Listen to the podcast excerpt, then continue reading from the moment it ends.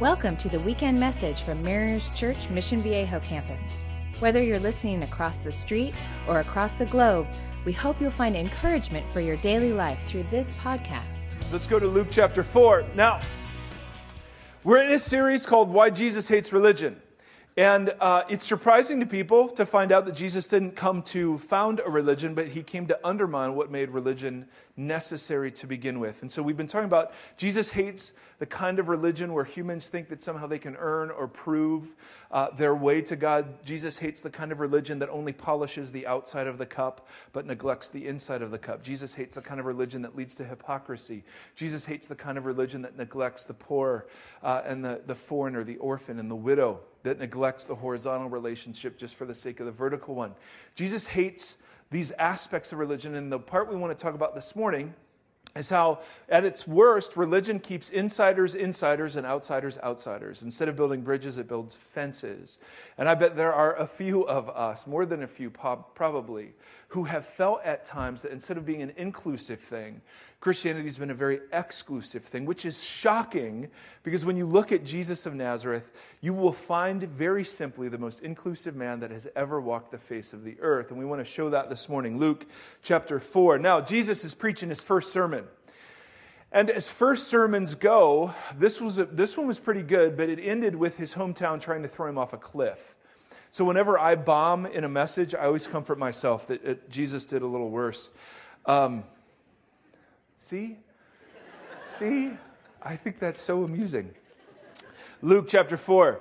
Jesus returned to Galilee, verse uh, 14. Jesus returned to Galilee in the power of the Holy Spirit, and news about him spread throughout the whole countryside. He was teaching in their synagogues, and everyone praised him. Jesus went up to Nazareth, where he'd been brought up, and on the Sabbath day, he went into the synagogue, as was his custom. Jesus, if you don't know this, was Jewish. And he was a very, he was a very observant Jewish man. And so, Sabbath day, which was Saturday, you'd go to synagogue, and as was his custom, this was something he would do, and often he would preach in the synagogues that he was visiting in. So he stood up and read, uh, verse 17, and the scroll of the prophet Isaiah was handed to him. Unrolling it, Jesus found the place where it is written, and this is in Isaiah 61 The Spirit of the Lord is on me because he has anointed me to proclaim good news to the poor. Now, the, the word poor doesn't mean just those who are economically disadvantaged. The poor was a whole category of people who were considered disadvantaged or impoverished. So the crippled, the lame, the blind, the deaf, the demon possessed, the unclean, those that were economically poor, anybody who wasn't a favored status by the religious elite were considered the poor. So the vast majority of the Jewish population at the time of Jesus would have fit into this category. It wasn't just an economic category. The Spirit of the Lord is on me because He anointed me to preach good news to the poor. He sent me to proclaim freedom for the prisoners, the recovery of sight for the blind. Now, and would you agree He's speaking literally and metaphorically? Right? So the blind, He's talking about blindness that's not just physical blindness, He will heal blind people. But he's talking about metaphorical blindness, spiritual blindness, right? He'll open people's eyes to the love of God towards them. He sent me to proclaim freedom for the prisoners, recovery of sight for the blind, to set the oppressed free, to proclaim the year of the Lord's favor. Who could argue with that agenda? That sounds pretty amazing. Then he rolled up the scroll, gave it back to the attendant, and sat down. The eyes of everyone in the synagogue were fastened on him, and then Jesus says probably the most, well, one of the top 10 most audacious things that's ever been said in human history.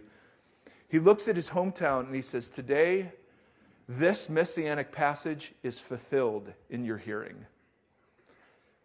Now, how hard a time would you have convincing your hometown that you were the Messiah? Anybody have a hard, you think you'd have a hard time with that? Right. I'd have a hard time convincing my wife I was the Messiah, let alone, and I haven't tried. I mean, I've tried, I, let alone my whole, my whole hometown. So Jesus sits down. I mean, he reads this. Isaiah 61 is a hugely messianic passage. He reads it, he sits down, and he says, Today, this is fulfilled in your hearing. Now, we think it goes over pretty well because verse 20 says, or verse 22, all spoke well of him and were amazed at the gracious words that came from his lips. And they said to each other, Isn't this Joseph's son? Now, in, in Greek, in the language this was written in, that's an ambiguous statement because we don't know if they were accusing him. Who's this guy? Isn't he Joseph's son? Or if they were amazed, going, Wow, that's Joseph's son. We don't know which exactly they meant by that. We think it was more the negative version because Jesus doesn't affirm what they're saying. Instead, he says in verse 23 Surely you will quote this proverb to me, Physician, heal yourself. And you will tell me, Do here in your hometown what we've heard that you did in Capernaum. Truly, I tell you, he continued, prophets are not accepted in their hometowns. I assure you that there were many widows in Israel in Elijah's time, when the sky was shut for three and a half years and there was a severe famine throughout the land. Yet Elijah was not sent to any of them, but to a widow in Zarephath in the region of Sidon. And there were many in Israel with leprosy in the time of Elisha the prophet, yet not one of them was cleansed, only Naaman the Syrian. All of the people in the synagogue were furious when they heard this. They got up, drove Jesus out of the town, took him to the brow of the hill on which the town was built in order to throw him off a cliff. But he walked right through the crowd and went on his way. and thus ends one of the stranger moments uh, in Jesus' ministry. So, we need to kind of unpack why exactly they went from, hey, all spoke well of him, to let's throw him off a cliff. There's a jump there that isn't immediately apparent in English that we want to review. So, first thing, it was customary for a Jewish man to get up and have a portion of the law or the prophets to read from. He chooses one that is read from Isaiah 61, except he doesn't read what's actually in Isaiah 61, he edits it himself. He inserts a passage from Isaiah 58 and then he cuts off a part that his audience would have known was missing. So go to Isaiah 51 or Isaiah 61, the original, Matt. So this is Isaiah 61. The Spirit of the sovereign Lord is on me. The Lord has anointed me to preach good news to the poor, right? That's the same. He sent me to bind up the brokenhearted, to proclaim freedom for the captives, release from darkness for the prisoners, right? So he's still in the same ballpark. Next. Next slide to proclaim the year of the Lord's favor. Yep, now he's inserted by this time in his version, uh, apart from Isaiah 58. And then to proclaim the year of the Lord's favor and the day of vengeance of our God. Now, if you keep reading in Isaiah 61, it talks about how non Jewish people, called Gentiles in the Bible, will actually be the servants of the Jewish nation. That is what the rest of Isaiah 61 goes into.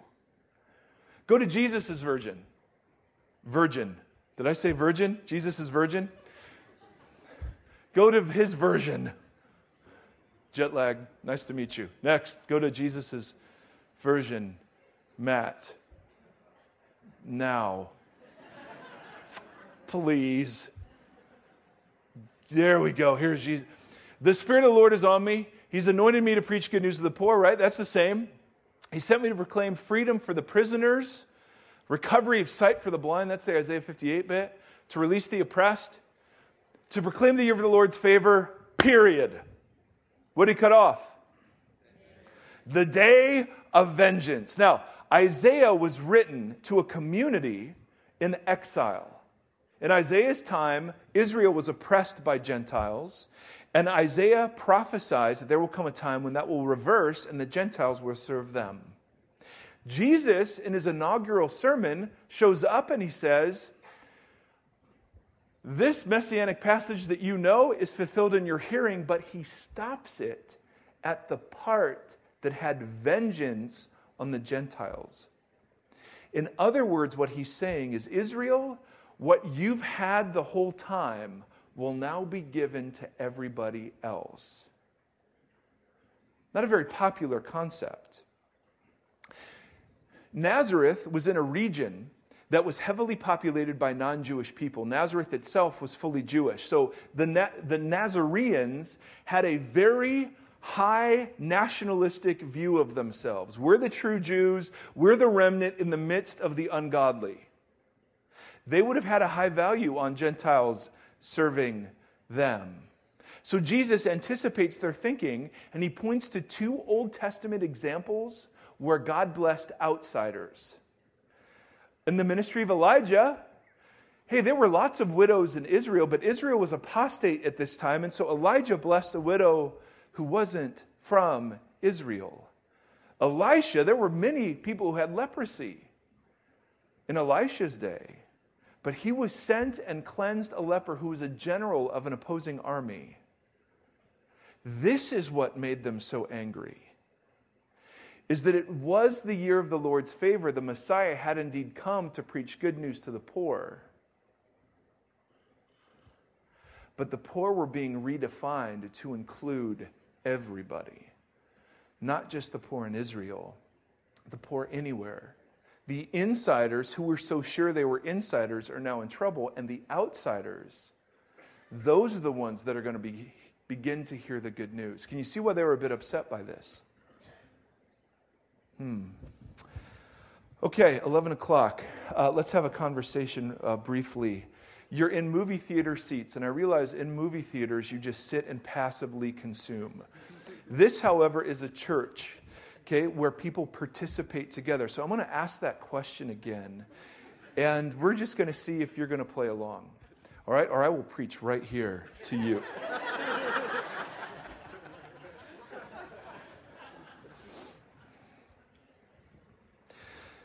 So, blah, blah, blah, blah, blah, blah, blah. Can you guys see why they'd be so angry? Oh, absolutely. Now, Jesus was preaching this into a world that had turned the pictures of grace of the Old Testament into systems of hierarchy and exclusion. And I know you're shocked that religion could do that. But this, fire up the circles, would you, Matt? Thank you. See, he knows. So, if you wanted to meet God, you had to go to Israel. Now, this isn't technically true because God was at work everywhere, but the way Israel understood it was this way. You had to go to Israel. Once you were in Israel, you had to go to Jerusalem, the holy city. Once you were in the holy city, you had to go to the temple precinct. Once you were in the temple precinct, the temple had, was, was a series of courts that were each separated from each other. Now, the outermost court was the court of Gentiles. So, if you were a Gentile God-fearer, in other words, if you were a non Jewish person that had great respect for the Jewish religion, you could come into that court and worship and offer sacrifice. But you could go no further. If you were Jewish and a woman, you could walk past the court of Gentiles into the court of women. You could offer your sacrifice there, but you could go no further. If you were a Jewish man, you could walk in past the court of Gentiles, past the court of women, into the court of Israel and offer sacrifice. But you could go no further.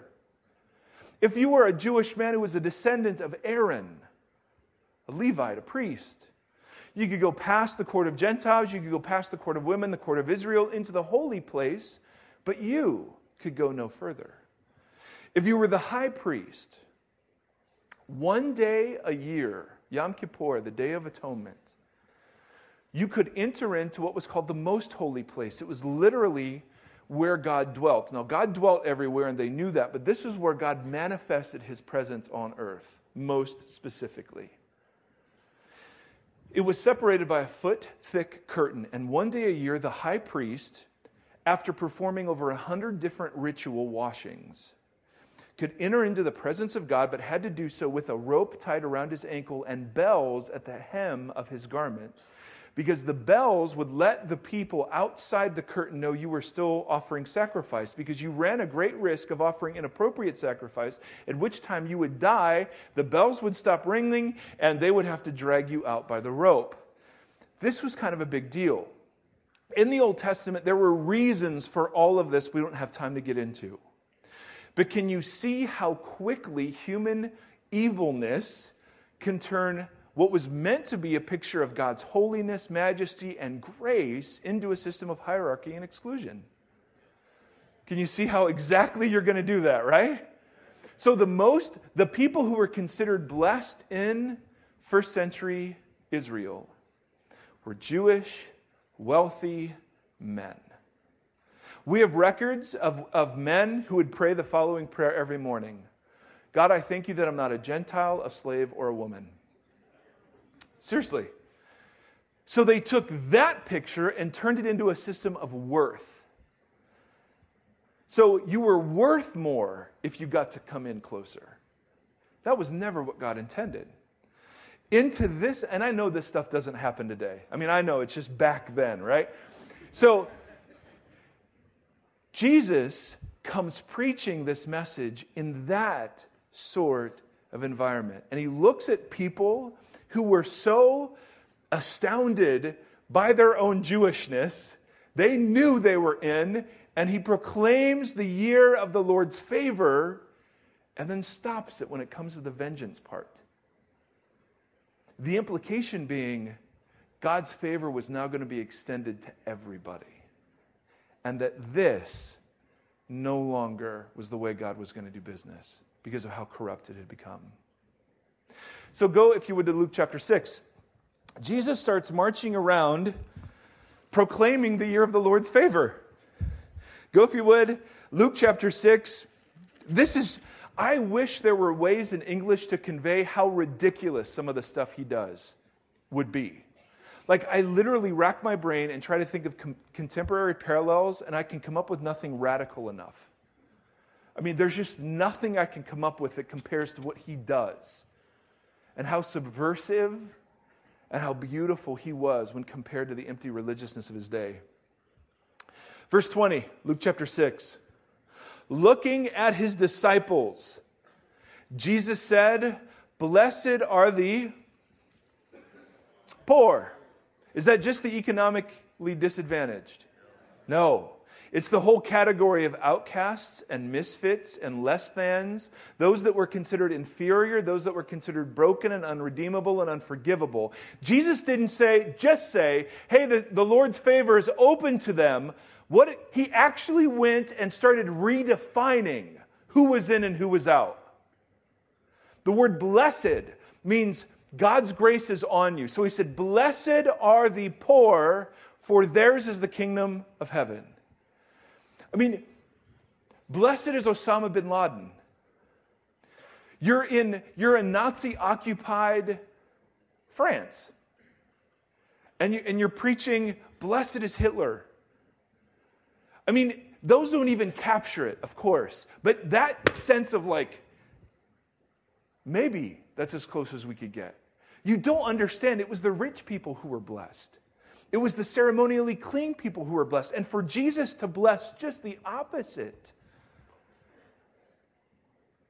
I mean, it's no wonder that later he will look at the religious folks and say, hey, just so you know, tax collectors and prostitutes are getting in ahead of you. You may want to do something about that. So they had taken what was meant to be grace and what was meant to be inclusive, and they'd made it hierarchy and exclusive. And here comes Jesus simply saying, Hey, those of you that are very smugly sure of your own inness, you need to know that's not how it's going. And those of you that are convinced of your outerness, I have good news for you. You're blessed. Yours is the kingdom. I mean, listen who he chooses. And even today, are these people we would consider blessed? Poor, hungry, weeping, hated, excluded, and insulted. Would you consider those people blessed? Nope. And here comes Jesus blessing them. Look at what he says to the people who are the opposites of those things. People who are rich, verse 24. He says, Woe to you! You've already received your comfort.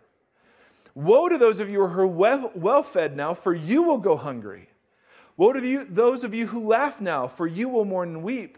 Woe to you when everyone speaks well of you. So, what he's saying is that the Messiah has come, but those who are convinced that they are the favored ones are actually the ones most at risk. And those that are convinced that they're the unredeemable and the hopeless ones, those are the ones who are actually blessed because they're not convinced of their own self righteousness. I mean, it's astounding what he does here. Go to Luke chapter 7.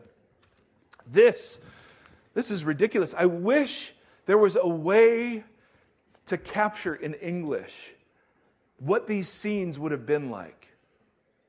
Jesus never says no to a free meal, right? So he's always dining with somebody. And he's dining with sinners and tax collectors, but he's also dining with Pharisees. They were the group in first century Judaism that were the most concerned with purity and right behavior.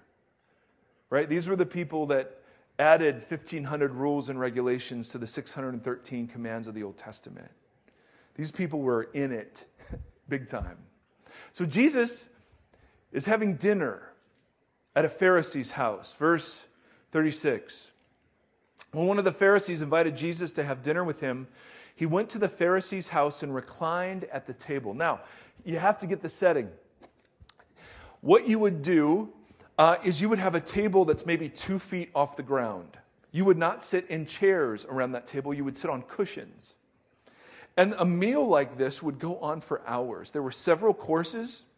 It would be a communal meal, and you'd actually lean up uh, uh, shoulder to shoulder with somebody and kind of lean on each other as you would eat the meal, and then you'd lean away from the table between courses. I mean, and, and, and there was a big, big, uh, this was a huge source of etiquette for Pharisees because what Pharisees believed is that the way to stay clean before God was to make sure nothing unclean came into contact with you. So Pharisees would have like a half wall around this courtyard, and gathered around the half wall were the misfits of Jewish culture. They would literally come, the poor, the blind, the lame, the religiously sinful and unclean would all gather around a feast like that, hoping that during the dinner, somebody would throw a piece of food their way. And, and so, if, if you were really bold, you would lob in a question for the religious leaders to consider. And if they were lucky, they'd consider it. But there was one unbreakable rule that governed those gatherings the people on the outside never approached the people on the inside. But that's exactly what happens. Verse 37 A woman in that town who had lived a sinful life. All right, in Greek, it doesn't mean she's made a mistake. It doesn't mean she's messed up a couple of times. It doesn't mean she's somebody that screwed up and you know is in the process of recovering. This is a notorious sinner. This is somebody whose name you would know. This is somebody you'd warn your kids away from. This was somebody whose family had disowned her. This was somebody who was a stain on the honor of this little village. Okay? It's like the worst person you can imagine morally showing up at a banquet. Literally, that's who we're talking about. She shows up, and, and listen to this. A woman in that town who'd lived a sinful life learned that Jesus was eating at the Pharisee's house. So she came there with an alabaster jar of perfume. As she stood behind him at his feet weeping, she began to wet his feet with her tears. How many tears do you need to wet someone's feet? A Couple? 42? No, that's the meaning of life. Sorry. You need lots of tears, my friend. But I like, see, that was conversation right in the middle of church. It's amazing. As she stood there behind him at his feet weeping, she began to wet his feet with her tears. Then she wiped them with her hair, kissed them, and poured perfume on them. Men and women, there is no way to capture the scandal this would have provoked. The conversation would have come to a screeching halt because there are many taboos she broke. Taboo number one is you don't come in from the outside, you do not approach the center table. Taboo number two is a woman would never touch a man in public. She touches the feet of Jesus. Taboo number three is a woman would never let her hair down in public. There was all sorts of background for this, but even some married men would never see their wives with their hair down. It was a sign of their holiness, their covering. She lets her hair down in public to wipe his feet because she was crying on them so passionately. A woman would never touch a man in public. An unclean sinner would never touch a rabbi in public. She's breaking all of these rules. Conversation stops.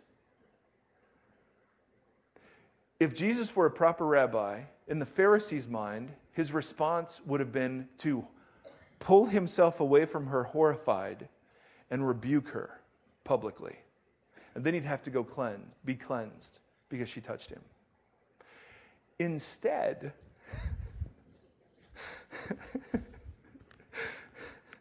jump down to verse 49, 48. Instead, and Jesus tells a story to the Pharisee that's so profound. Instead, Jesus says, verse 48, Your sins are forgiven.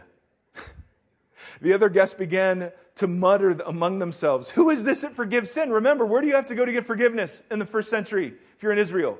Israel, temple. Offer a sacrifice to a priest. That's how you get forgiveness in the first century. Here comes a rabbi who's been infected with uncleanliness by a notorious sinner who's broken at least four major social taboos just to pour perfume that she probably uses in her unholy profession. She's dumped that all over Jesus, and he then forgives her sin. She doesn't even ask. She doesn't promise to go to synagogue every day. He just forgives her apart from the temple, apart from the priesthood, apart from the sacrifices. I mean, do you see why this guy got in trouble? Where did this woman fit on the scale of righteousness? At the bottom. And so Jesus comes to his hometown and he says, I'm here to proclaim the year of the Lord's favor to the poor. And then he comes and he says, Blessed are the poor. And then he meets the poor. And he embodies the good news he's preaching to them. The insiders who were so sure of their insider status were shaken by the actions of Jesus. But the outsiders who were convinced they could never be in flocked to him. In 2,000 years, would you say that's reversed in the church? That today the church spends more time delineating who's inside and who's outside according to what you believe and what you do and where you go and who you hang out with. And so now, instead of non religious people flocking to Jesus and religious people being uncomfortable with him, it's just the opposite. Religious people love Jesus, and non religious people think Jesus is nothing but religion. And this whole series has been a concerted attempt to let Jesus speak for himself. Because when you read him, you recognize how far off we are. Go to Luke chapter 14. So, Jesus, he's at another free meal with another Pharisee and he's sitting in another context where literally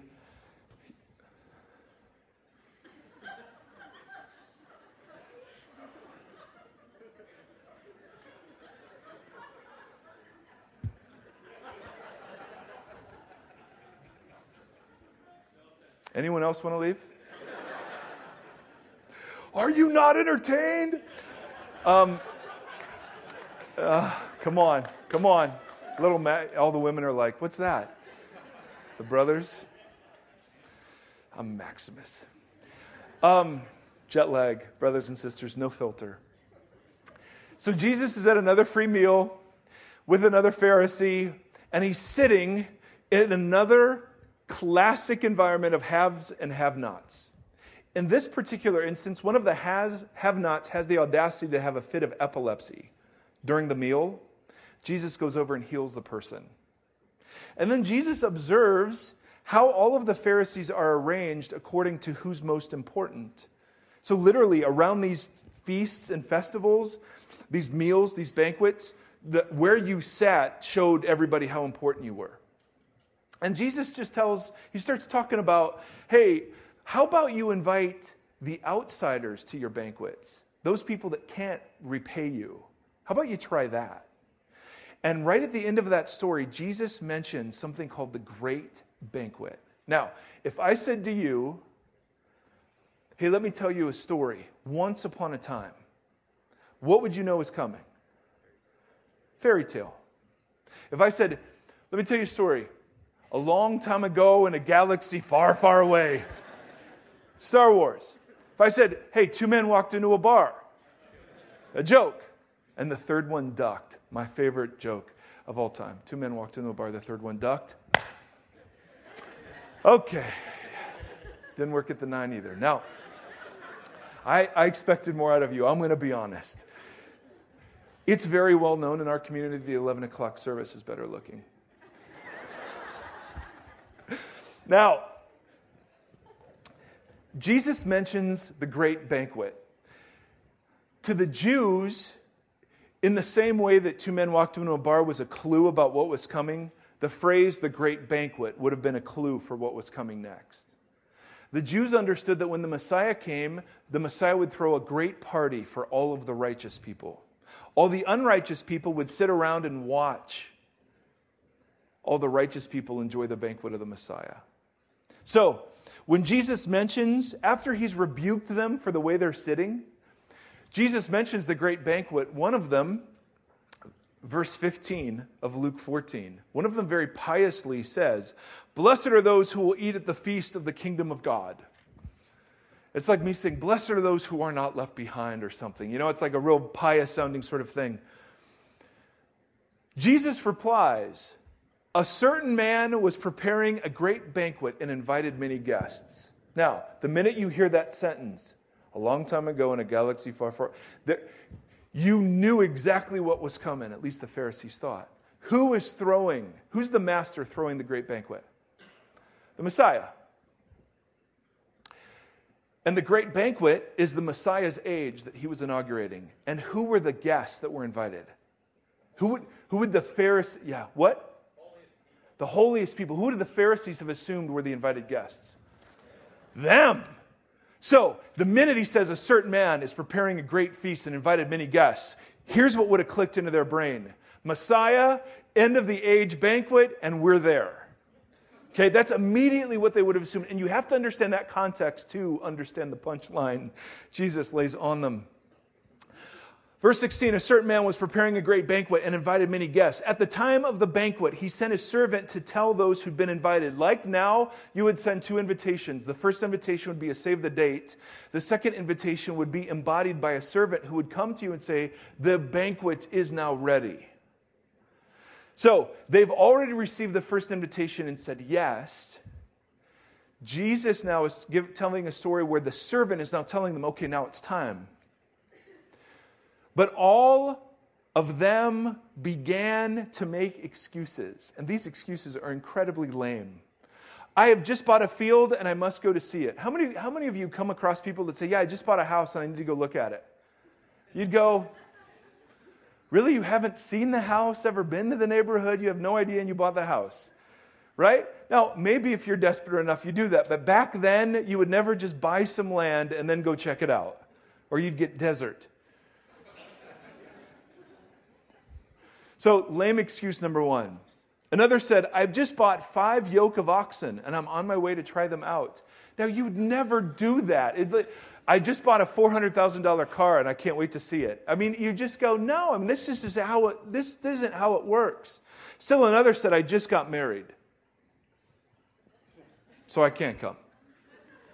Now, back then, all of these would be considered horrible breaches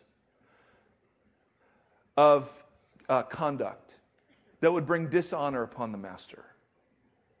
Notice then what the master says. The servant came back and reported this to his master. The owner of the house, the Messiah, became angry and ordered his servant, Go quickly into the streets and alleys of the town and bring in who? The poor, the crippled, the blind, the lame. Sir, the servant said, What you've ordered has been done, but there is still room. Then the master told his servant, Go out even farther into the roads and the country lanes and compel them to come in. I tell you, not one of those who are invited will get a taste of my banquet. You think the Pharisees were a little shocked at the way the story went? Jesus was telling a story about them. They were the ones that received the first invitation. And Jesus is saying, as they found for whatever reason, they found reasons not to participate, and none of their reasons were valid. And so now he has the master of the banquet, the Messiah himself, going to the poor, the blind, the lame, the crippled. He's justifying his whole ministry to them. And he's saying the insiders, in their smug self righteousness, have missed it entirely. But those that were outside have to be compelled to be in. This is unbelievable. I mean, you just, I, I, I don't have words. The word compel, when Jesus says you have to compel them to come in, it doesn't mean force them against their will. It means that when you come across somebody so broken, they don't believe the banquet's for them, convince them that it is. I preached a, a message on grace, oh, I don't know, a year or two ago. And right after the service, I met a drug dealer and a stripper girlfriend, weeping. We don't believe this. There's no way this is right. There's no way we can be forgiven. What do you do in those moments? What are you supposed to do in those moments? Compel them. It's for you. It's for you. I've been a man who, who'd, um, after another service, had come up and he'd said, I used to go to church, I've been away a long time, and I've done a lot of bad stuff. Is it okay for me to come back? What are you going to do? Compel them. It's for you. It's for you. See, we've lost sight of the fact that there is no sin big enough that the sacrifice of Jesus cannot cover. And there's no heart dark enough that the love of Jesus will not pursue. And there's no past bad enough that Jesus will not save.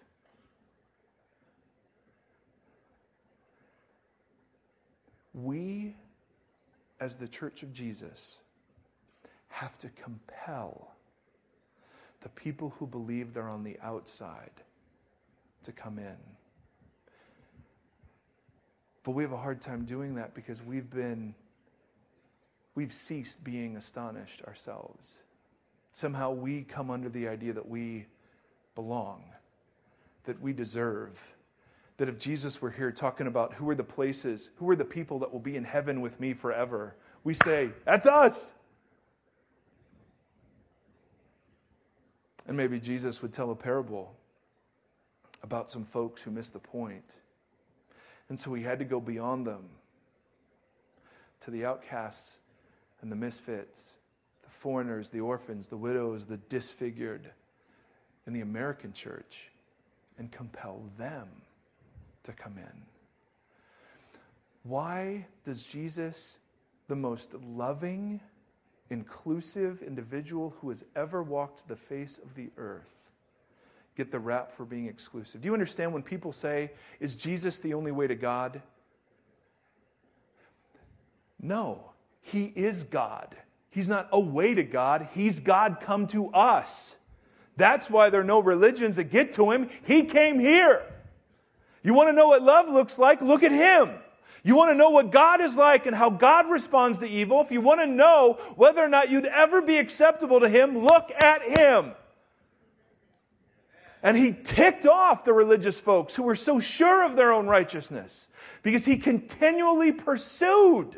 He didn't just wait for them to come, although when they came, he welcomed them. He pursued them.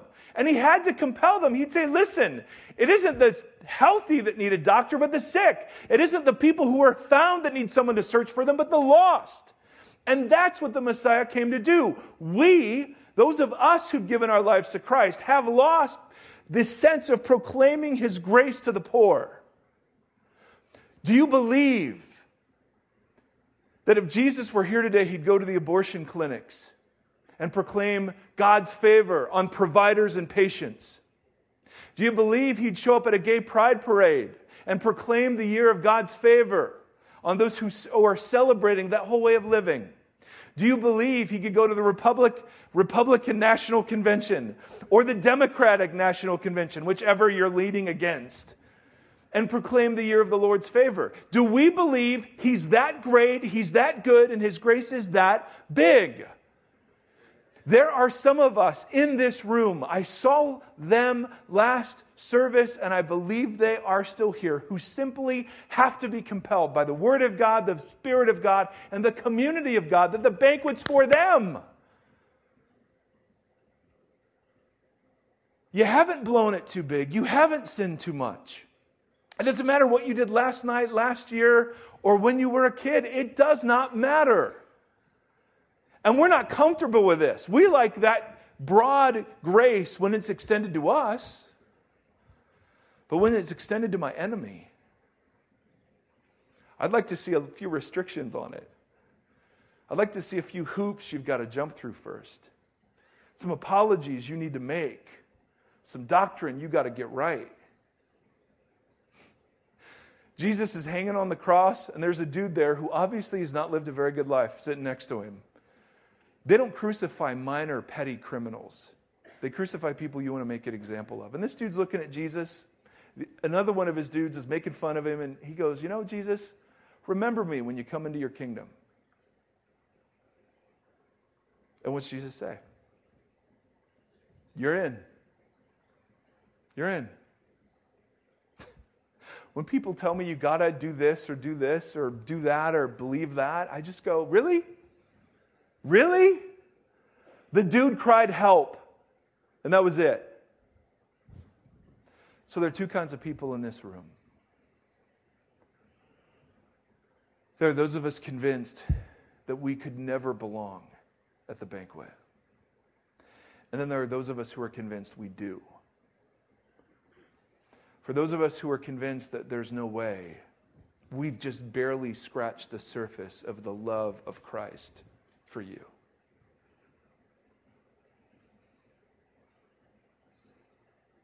Don't take the church's word on this. Study it for yourself. These inspired gospel writers who decided the most important things they could tell you about Jesus were how much he loved people who weren't considered blessed in his day. So we proclaim the Lord's favor to you. Then there are those of us like myself who are convinced we've earned a place at the banquet. And now we think we have to be gatekeepers of God's grace to other people. And, brothers and sisters, because that's me, and if that's you, we absolutely are called to repent.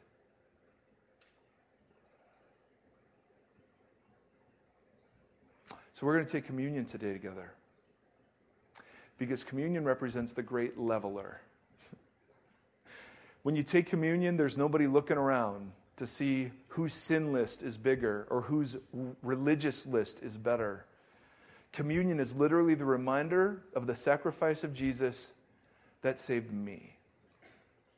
And that's all we have in common. Right? We're human, we're sinners, and there's something compelling about this Jesus character. We wouldn't agree on politics. We wouldn't agree on you know, where we've come from and the best way to limit government spending and blah, blah, blah. None of that matters in a community like this. In a community like this, we hold up Jesus of Nazareth and simply say, It's for you. He's for you. And for those of you who've said yes to him, who are we to restrict his grace to anybody else. So I want you to take communion today, not only reflecting on God's love for you, but reflecting on God's love for the person you can't stand, for the person who's hurt you, for your enemy, for the person that anytime they come on the television, you curse them in your head, for the group of people that you harbor prejudice against.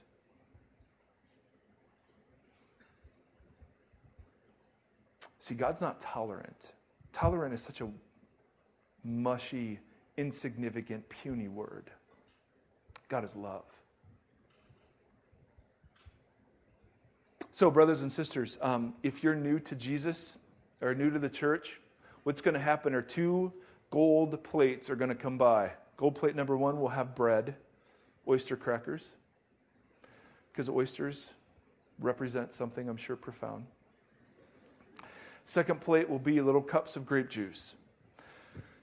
Nobody is at the end of the row counting how many we're taking. So if you're not comfortable with this, no one's going to care if you don't participate. There are warnings given in the Bible about taking communion, but they're given to Christians. And so if you're here and you're new to Jesus and you want to say yes to him, this is a great way to do it. If you're here, you are a follower of Jesus, we're going to give, just, we're going to give you just a moment to reflect on the significance of what it is that we do. What I want you to do is when the bread goes by, take some bread. When the cups go by, take a cup. And then would you hold each so we could take it together? I'm going to pray. Ushers, hold on. I'm going to pray, give you a moment of silence to reflect. Then we'll pass out communion and worship together. Sound all right? Okay, good. I'm glad you approve. I was going to do it anyway, but it's more of a rhetorical question. Okay, so shut your eyes. Father,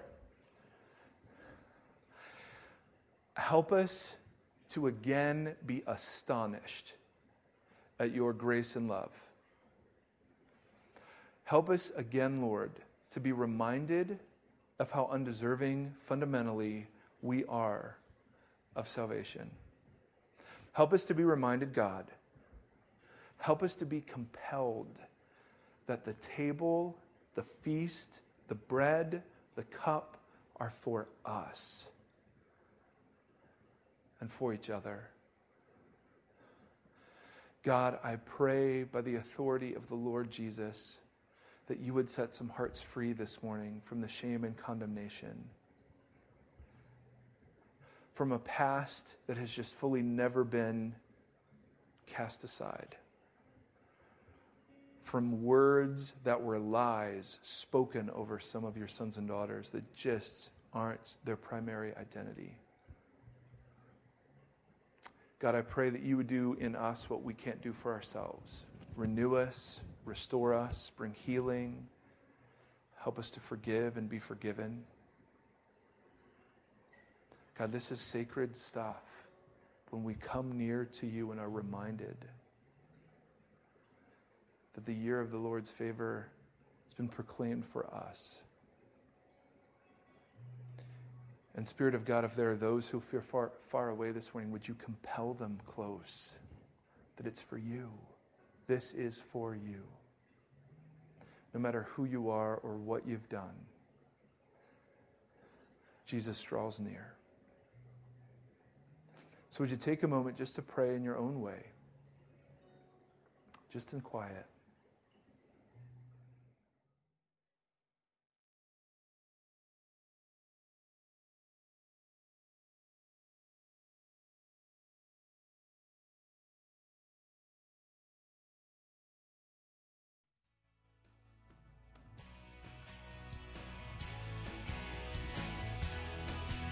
Thank you for listening to this podcast from Mariners Church Mission Viejo campus.